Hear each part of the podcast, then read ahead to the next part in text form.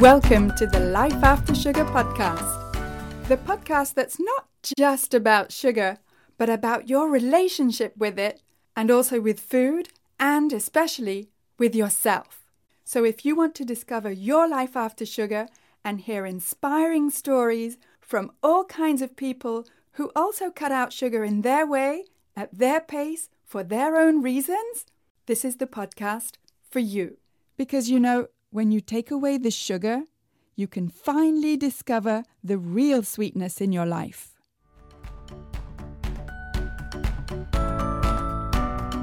Hey, it's Netta. I just wanted to let you know that my podcast is now available on my very own website. So after this episode, go on over to aftersugarclub.com forward slash podcast. That's aftersugarclub.com forward slash podcast.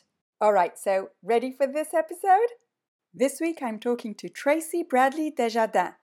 Uh, great to meet you. Um, can you tell me a bit about yourself and your life before you stopped eating sugar? Yes. Oh my goodness. Well, I'll, I'll try to streamline it. I've told the story so many times. Uh, this year I just turned 50 and I knew that, oh yeah, well, happy 50th um, to both of us. Isn't that ironic? During pandemic i know.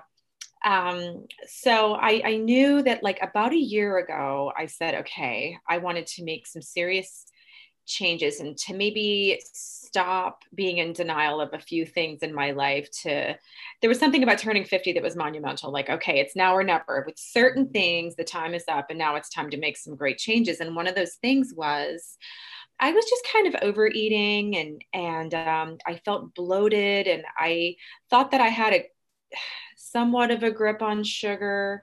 Um, so I thought, but anyway, I'll, I'll, I'll, get to that. But my sugar problem started when I was very young, almost toddler. It was kind of a joke in my family that when I cried, they gave me a cookie and then I was happy. So that's really, um, there's I look at that with such curiosity now because I think that that really, on so many levels, started to develop a root in my emotional brain. And with just you know sugar made me feel loved and warmed and it took away all of the negative feelings and all the cares in the world. So i became an, an, overweight child. I mean nothing over the top but i was always that kid that wore the the pretty plus size in the girls department stores and things like that. And i always had um I didn't like my body and I, I, had a very thin mom and she didn't really understand my challenges.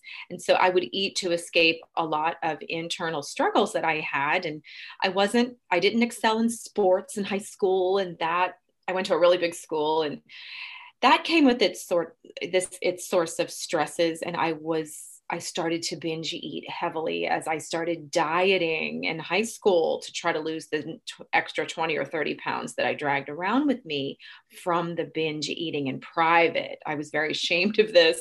I didn't know anybody else that did this. And uh, it was like my own little dark secret that really did a number on my self esteem. So every time I tried to control it with a diet, the monster grew and my binging got worse. And I didn't even I didn't know why. I really chalked it up to me having no willpower, no self discipline. And I was convinced that I was lazy and there was something wrong with me that I couldn't stop eating sugar. And out of the grace of God, I discovered aerobic exercise, like fun aerobics classes. And I started doing that when I was in my mid teens. And I, that, that was then my lifelong sport. So I just felt so amazing when I exercised and I just jumped around to music with a bunch of other crazy people. So I took that and ran with it and I became an instructor and a trainer and that turned into a 30 year career for me and it was also quite the escape from the world. It was my place to go to just let out steam. I'm so grateful that God blessed me with that. And I thought that because I exercised for fun, um, I could eat whatever I wanted so I would, you know, um, put on weight. My my weight would ebb and flow 10 pounds, 20 pounds based on my level of binging on sugar that I was doing. That was all related to what was going on in my life. If I was overloaded with work or personal stuff, I always turned to sugar. But anytime I tried to diet and go on a program, it was like I awakened a beast inside of me where I knew it was going to end bad, but I didn't know what else to do. I was really trying to control and control, and it it, it really never worked. Um, when I turned 40, I started to feel sick when I binged. So I had a little bit of a nudging like, look, you're getting older and you just can't get away with eating as much sugar as you've been your whole life. So I saw that as a, okay, I'm going to cut back.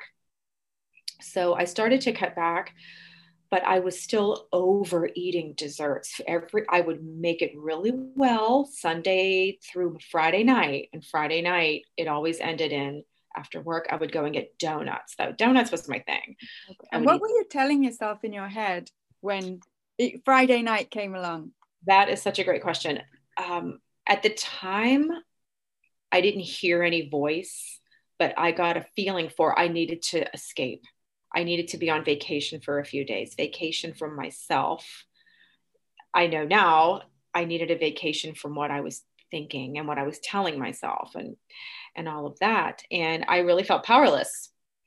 So those weekends were, I would have to say, they were still binges in my 40s, but they weren't as blown away as they were in the earlier part of my life because hormonally my body was revolting.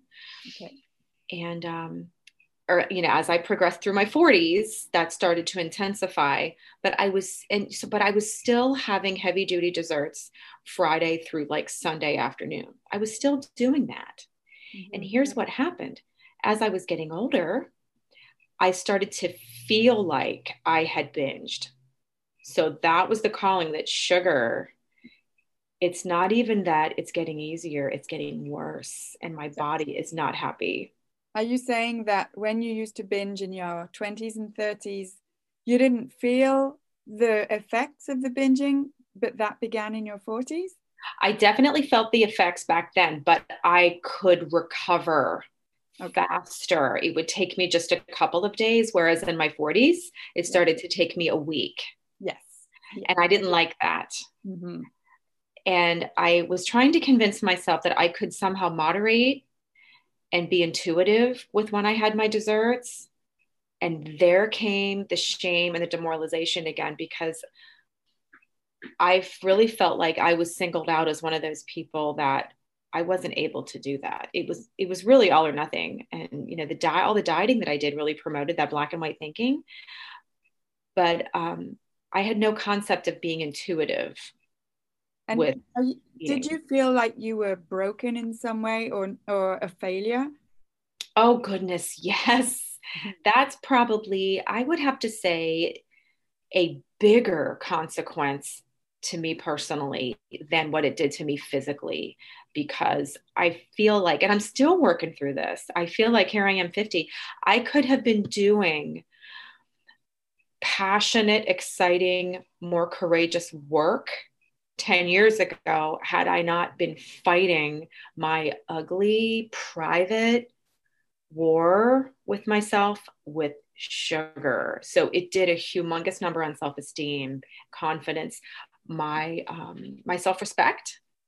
It really, really took me took me down. It did. And did you know yes. anyone else who was like living the same experience as you? I would say absolutely not. I did not because, you know, I believe that I had a binge eating problem, but my binge eating was sugar binge eating. Okay, I'm talking like nasty little Debbie snack cakes that I grew up on, M&Ms, candy, cheap, like quick hit sugar, frosting. I had friends that were the classic bulimic or anorexia had but bulimic or anorexic and they went away. I had a handful of friends. Got help came back and that was pointed out. It was defined. That wasn't me. Mm-hmm. and god gave me the gift of not being able to vomit or else I would I can tell you now hands down I would have been bulimic at the age of like 15 that's a blessing in disguise. Yes it is. So I would over exercise I I believe I had a form of exercise bulimia where I tried to make up for my failure the day the next day i would try to make up for all that food that i ate with exercise so you can mm. guess how that started to take me down in my 40s oh definitely and yeah. what was the tipping point at which you said something's going to give I'm so glad you asked because that is exactly where I would I was going to take our conversation next. So, being that I turned 50 in May, May 7th I turned 50. At the beginning of this year, I did like I did every other year. I put together my January plan to get my act together with my relationship with food. It was always about the food. And once and that's all i knew. And i kept trying the same thing over and over. And i thought well i'm not going to diet anymore. I'm going to do things my way and just restrict my way. I thought i was making progress. And um, of course just like every year of the year i did fairly well in january my clothes that were restricting in december because of binging on sugar were now fitting so i felt like i was getting somewhere but I started to fall back into the weekend desserts and doing all of that. And I thought, oh gosh, I'm, I'm going to figure it out. I'm just so busy at work. I'll, I'll get to it. Maybe I'll reinvent what 50 really looks like to me. Well, all of that, trying to excuse, maybe I can keep in my healthy baking and, you know, because it brings me joy. Mm-hmm. Then pandemic hit in March. Okay. And this is what happened to me. And again, it's another blessing. So pandemic hit, and my business was about a year and the ha- a year and a half in the making, and it just started rolling. And I'm a one person shop, and so when pandemic hit, I became completely overwhelmed with how I was going to pay my bills, what I was going to do, and how I was going to control my life. Okay. And I slid down that rabbit hole with sugar like I was 15 again. And I, I'm not exaggerating when I said every day started out well. I would get in my workout, I would eat my healthy foods up until about 3 p.m. and I would have ice cream. I would eat one or two pints of Ben and Jerry's ice cream every night for that was dinner. And every day I made a new intention like I'm not going to do it. And every day it happened again. This went on for 2 weeks. And I finally had said, I okay, I told myself Tracy, you officially cannot be in denial of this anymore. It's more evident than ever that sugar is taking you down. And a little voice inside of me said, Tracy, you have two choices. You can get worse and you can go through menopause, getting being depressed and just slugging through your life trying to hide this like you've been doing forever, or you can really face this head on and get some help. And at the time, early this year, I'd say January, February, I was listening to a, a podcast called the Her, H E R podcast by Dr. Pamela Peeke, who I love. And I, I bought several of her books years ago about um, emotional eating, and she educated me so much, but I was still in denial of the sugar. Well, I'm driving one day to work, and I heard her talk.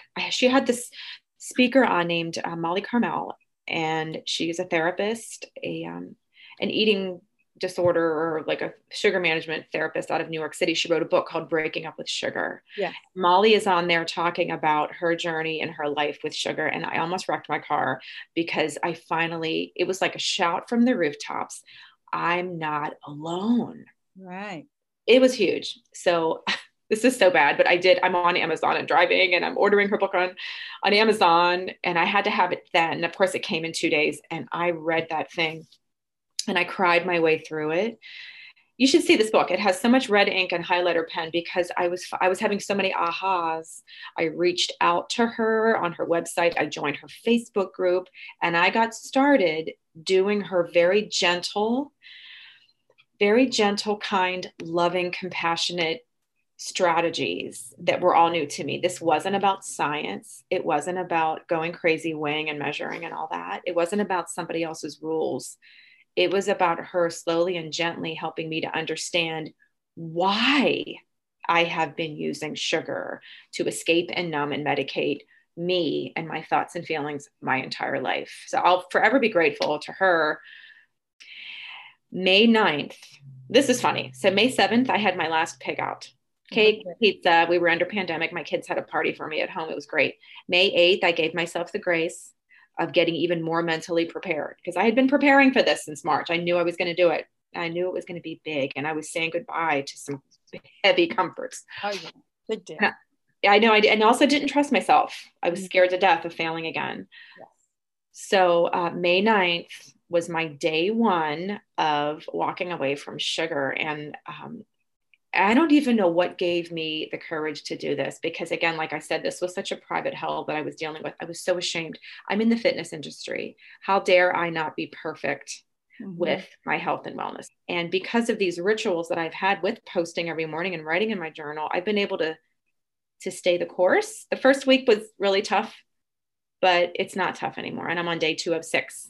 206 of I haven't had no sugar or no flour in 206 days. Yes, today wow. is 206. Mm-hmm. That is amazing. Yeah, and I think what's even more amazing is your your courage to to post. You know, it's just a Facebook post, but that other people. You remember how you felt when you were all alone, or you thought you were all alone. That's how pretty much everyone feels.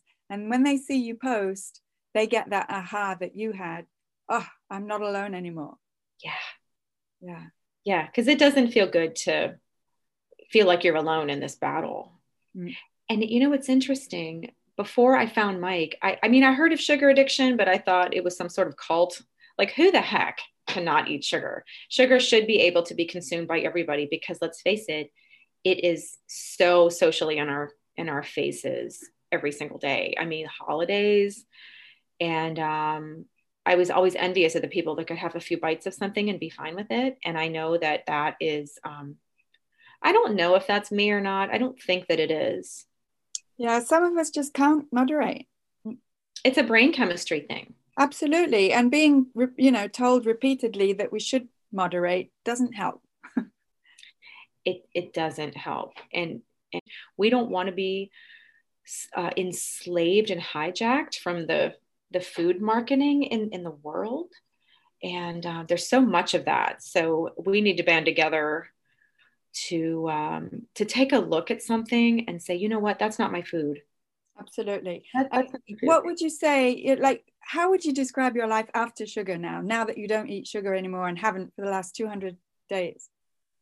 Yeah, yeah. I will tell you, I'm making some huge goals. I'm a different person. I can't even I am so different than I was on May 9th, May 8th, in terms of courage. And I think the biggest thing for me is self acceptance and self compassion. And I actually like who I am now, which I mm-hmm. never did before with this big, ugly secret that I, I was hiding. One of, I would have to say, the number one thing that kept me going, that will keep me going, is this. And I take no credit for it. I'm going to tell you where I got it. I have a mantra in my mind, again, gift from God. And it, the mantra is I N O, the letters, I, capital I, capital N, capital O. And it stands for it's not an option. So when I have a client, a dear client that brings me candy coated pecans that she made in her oven, or I have another client that brings me chocolate, or my husband brings home something, or whatever that is, I, I draw on my INO. It's like a brick wall in my mind. It's not an option. There's there are no well maybes. I'm, I'm either doing this or I'm not doing it, and um, that is my main tool. It's a tool to use to stay on track while your my you know my brain started to get right. It started to flush. And and do you feel yes. like you're missing out or that you're denying yourself something? At first, I did Yes, at first I was angry. In fact, I I had a tantrum one day, like the first month in. Uh, my daughter said something to me, and my husband said something totally unrelated to. It was something minor, and I had a major meltdown. And they were looking at me like I was nuts, and I was overreacting. But that was my moment to let it all out. It wasn't just about the little scenarios that happened. I was grieving because I I had been fighting. I am on a path and I am doing so great, but I never grieved. I hadn't grieved yet. Mm-hmm. And I felt like I was abandoning someone who lied to me, that told me they loved me, and that, well, just come over here with me. You know, you always feel better when we're together temporarily. I had to let that go. And I didn't know how to replace it or what to replace it with. Because we can do it on our own. It's just going to be longer and more difficult. I was always after the diet book, the nutrition book, the the Quit Sugar Now book. But guess what I'm reading now? I'm reading books on my current book is by Marie Forleo, who is just exploding my mind. Um, everything is figure outable. Yes. Yes. Oh, oh my gosh, she doesn't talk about food. This is about me. And then there are other books about mindfulness. I read one that was recommended about being an empath Like, what is that? Guess what? That's me. I take on other people's energy. And what does that do? It makes me feel caged where, you know, I was going to sugar. So I guess again, what I mean is when when we get a group going and people are suggesting stuff and I'm suggesting stuff, that's when we just kind of band together. No, because we think it's just us. We we don't know anyone else who's got the same experience as us. And then we find out there's a whole bunch of people, like hundreds of thousands, that are living the exact same thing as we are. We just never shared it. And right. did they? All in our little corners. All yeah. in our little corners. Yes. Yeah. And you're right, like the community aspect, which is what I I'm creating as well in Life After Sugar. You know, it's it's that's what gets us through it. And I love the life after sugar concept that you have going because I actually haven't heard of that before. And nobody really talks about that. And that's huge because most of these programs, well, I used to be the queen of detoxes and cleanses. Okay. And they all work temporarily, but nobody told you what to do after. So here you are, life after sugar. We can all put in the hard work to do the steps and to get there. But what I, what you're doing is you're serving a need that I had when I found that book on the shelf at Barnes and Noble, Secrets of a Former Fat Girl, because I wanted to know, okay, we all know how to lose the weight. What do you do after to keep it off? All of these 21 day detoxes and 30 day challenges, they definitely have their their reason and and you know they're great. But then what happens? The real challenge starts after the first 30 days. I agree with you so much. And I'm going to admit something to you. Um, I've been in the fitness industry for 30 years. And by the way, I'm also a certified health coach, and I've been so since 2013, which was probably the biggest binge year of my life. So, talk about shame and feeling fraud. But the reason I'm telling you this is in my previous line of work at a big box gym, I was the clean eating chick. So, you were the clean eating chick. Yes. Yes. I was the clean eating chick. So, I was putting together programs programs for people and i was also i was also the one that was promoting the 30 day whole 30 challenge or the green drink detox and i watched we all i watched people get such great success including myself but i didn't know what to tell them after and they didn't have great results after that and i really kind of felt responsible for that and that really did a number again on my self-esteem so what to do after is ne- next level info that we need and navigate family and social and to stand your ground yeah. and to um, that's really hard for people. Really hard yeah. It's really hard and not just for for the person receiving those comments but also for like the person making them because it it kind of holds up a mirror to other people. You know here's this person taking away what you would believe as all the fun and enjoyment out of food and life and feeling better for it like it's it's completely upside down.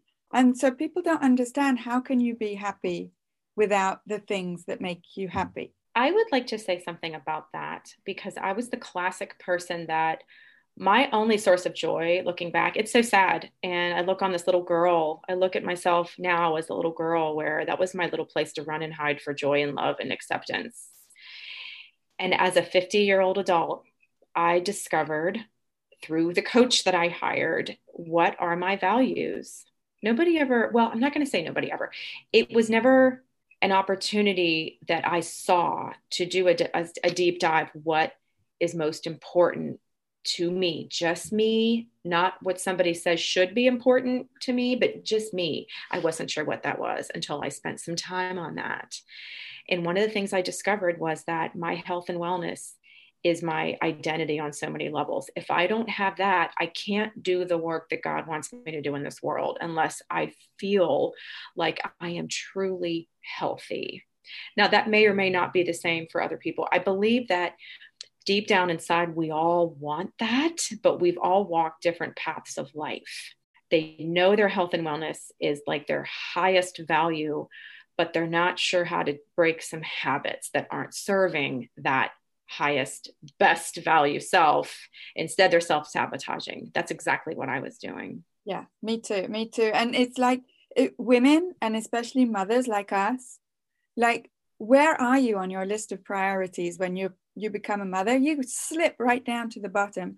And the challenge is also pushing yourself back up to the top of your list of priorities without feeling like you're being some kind of selfish, terrible person. Yes. Like that, you belong there. That needs to be made clear to all the um I'm gonna say the young younger women out there, and even like women our age too. It, it's like you're not being selfish by implementing boundaries and strategies for your self care. I can tell you now that um, I uh, I remember binging so badly when my children were were young, and um, I can remember not being present emotionally with them. I was physical, but I can remember being clouded by my battle with sugar. And it was really sad. I'm not even sure how I got through that. I think I just was younger and just did what I had to do. But um, nobody should be told that they are selfish by taking an hour out of their day to get some exercise or to cook a healthy dinner or whatever. And we are told that. It's almost like a rite of passage as a mom. Like you've got to give up on yourself or you're not going to be a good mom. And there's nothing there's nothing more destructive than that. Like moms out there are sabotaging themselves because they feel like in some ways they have to, because if, if they don't, if they try to carve out some time for them for self-care, it's taken away from their role as a mother or it's it's downplaying the quality of their motherhood. It's attractive, it's very attractive and it attracts positive, you know, what the positive that you you exude will attract the positive back. But if, if you don't believe that you deserve positive, then you're you're gonna smother it in chocolate. Yeah. Stepping into our queen. Absolutely. And I call it just growing up as well, you know, because we do tend I was one of I was like you, we tend to have like act like a toddler. Kicks and screams until she gets her way with what with sugar. Yeah. Yeah. Yeah. And taking that away forces us to just grow up. Yeah. It isn't easy, which is not not easy. No, and I I really believe that if I mean I had it so bad. I was just so harnessed and so depressed with sh- with what sugar what, with what, how sugar really was affecting me that I look back now and I see where I was and it makes me sad you know, I try not to look back, but um, it makes me so sad that I don't worry about sliding backwards again because it just feels so much better to be where I'm at now. It's like there's a rainbow on the other side, but you have to get through that first phase and believe enough in yourself that it, it's going to get easier and you won't crave sugar anymore. Yeah, yeah that is so, so inspiring to hear you say that. It's true. It's almost impossible to imagine before you've actually lived it, but it's true all the same. Yes. Yes. And for all the people out there that are contemplating right now. That was me. I was contemplating back in February, March, and um, it doesn't have to be some major undertaking. Um, it, it, it just involves getting getting the right resources, joining the right group, putting yourself out there, and just starting with one day. One day turns into two. On day when you get through two days, something happens. Then all of a sudden you're through a week and you start to believe in yourself more and you start to like how you feel. And by the way, let me just say that I didn't go at this with weight loss in my mm-hmm. mind. My clothes were tight. It is what it is. You know, I'm not trying to look hot in a pair of jeans anymore. I would rather just be able to fit comfortably in all of my clothes and to feel good. If I don't have energy because I'm hungover from sugar, that's the ugliest place for me. Yeah. Yeah. And I have to say that I, at my skinniest, I was at my unhealthiest. So being skinny or slim or thin is like no guarantee of good health. Oh, you are so true. Because what works for one person, it might not work for somebody else. And I was the poster child for that. So, all the people out there that are thinking, well, I'm going to try this next and try that next, try just tapping into yourself and your intuition with who you are. We all know how to eat healthy. It, it is does not have to be complicated. It's not, there's no dieting. We hear the word diet and I, we start craving everything we can't have. Yes. So um, I'm really, I really want to be a part of the turnaround because I want to be an ambassador for helping ladies believe that they can trust themselves with food and that they can love their body. Uh, because I think that there's a big void there, and people like us who who figured it out and we got through the mud. I almost feel like I have a duty to do that for other women. And, yeah, yeah, and me too. Then, which is why I created Life After Sugar. You know, to say, look, a, it's possible, and you know, I I want to teach people instead of giving them a fish, to teach them to fish. So you know, yes. away from the diet mentality, away from the fads, you know, and teaching people, women and men, to trust themselves. It's very inspiring to hear your talk. Oh, you're so sweet. I'm sure there are a lot of people that are listening that are, and I wondered, like, can I really never have sugar again? Like, can I really never have to say that was me? But I will tell you this: uh, my answer to that is it's it's everybody's choice of that has to start with curiosity. Going the journey with giving up sugar to clean up your brain and your tongue and become who you really are, you have those insights. So you don't have to fear it forever. Yeah, because yeah. you don't know what's on the other side. You don't know if it's going to start off a huge snowball of binging. Yeah. Yes. And I, I, I was such a binger. I could I could down a whole box of donuts on my own. I've done it, and then more later. So I believe you. yeah. Oh boy. So I by saying that, I want other people to other if other people are out there thinking, oh my gosh, she does that too. Look at her. She she can eat 12 donuts. Yes, I could eat 12 donuts, and I have many times in my life. Um, it can be done. It can be done, and uh, there's no rush.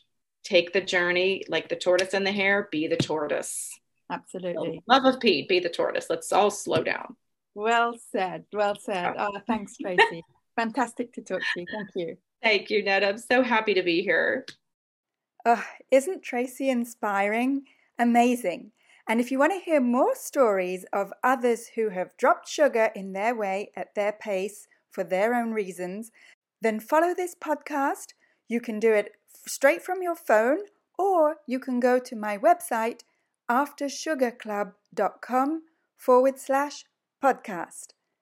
And if you enjoyed this episode, scroll down and leave me a positive review. I'd really appreciate it. That's it for this week. Keep in touch and see you soon for another episode.